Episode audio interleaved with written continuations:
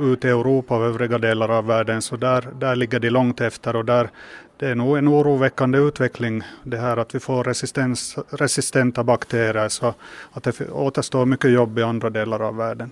Antibiotikaresistenta bakterier som djur bär på minskar effekten av antibiotika också när det gäller människans sjukdomar.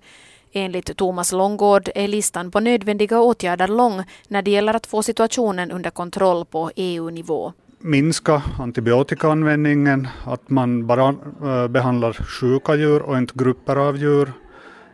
Förbättra djurhälsoläget ute i Europa. Striktare kontroll på användningen och så vidare. Det är jättemycket jobb.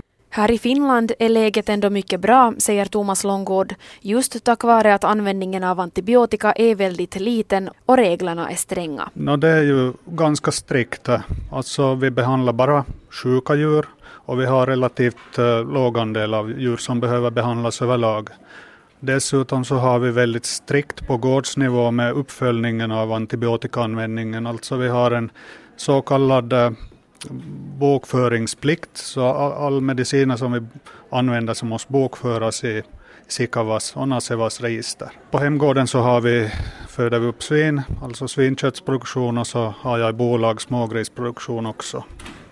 Och eh, väldigt låg användning av antibiotika, nästan ingenting, och dessutom så har vi ett djurhälsovårdsprogram så att vi har veterinär ut minst varannan månad och ser över läget. Tomas Långgård säger att inhemskt kött är ett tryggt val för konsumenterna.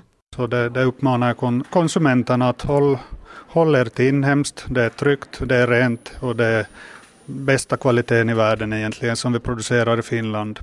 Sen så tycker jag vi från Norden, vi som har överlag bättre läge, så bör ju jobba för att övriga Europa också ska komma till samma sak. Det är också viktigt att vara noggrann när det gäller tillredningen av kött och kökshygien. Den här kökshygienen, så den är nog viktig att man värmer upp köttet till minst sextioåtta grader, för då överlever inte de här bakterierna, och att man med redskap och sånt har en väldigt god kökshygien. Bland konsumenterna jag träffar i en mataffär i Vasa är antibiotikaresistenta bakterier i kött inget större samtalsämne, men visst är man orolig, säger Vasabon Lina Järn.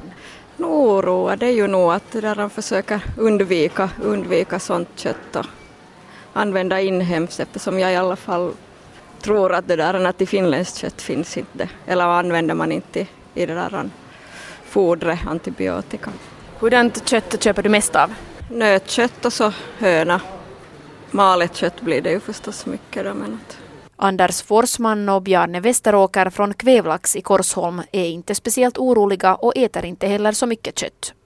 Jag handlar väldigt lite kött, för frun är ve- vegan eller vegetarian. Så att, och att, um, grillkorv bara.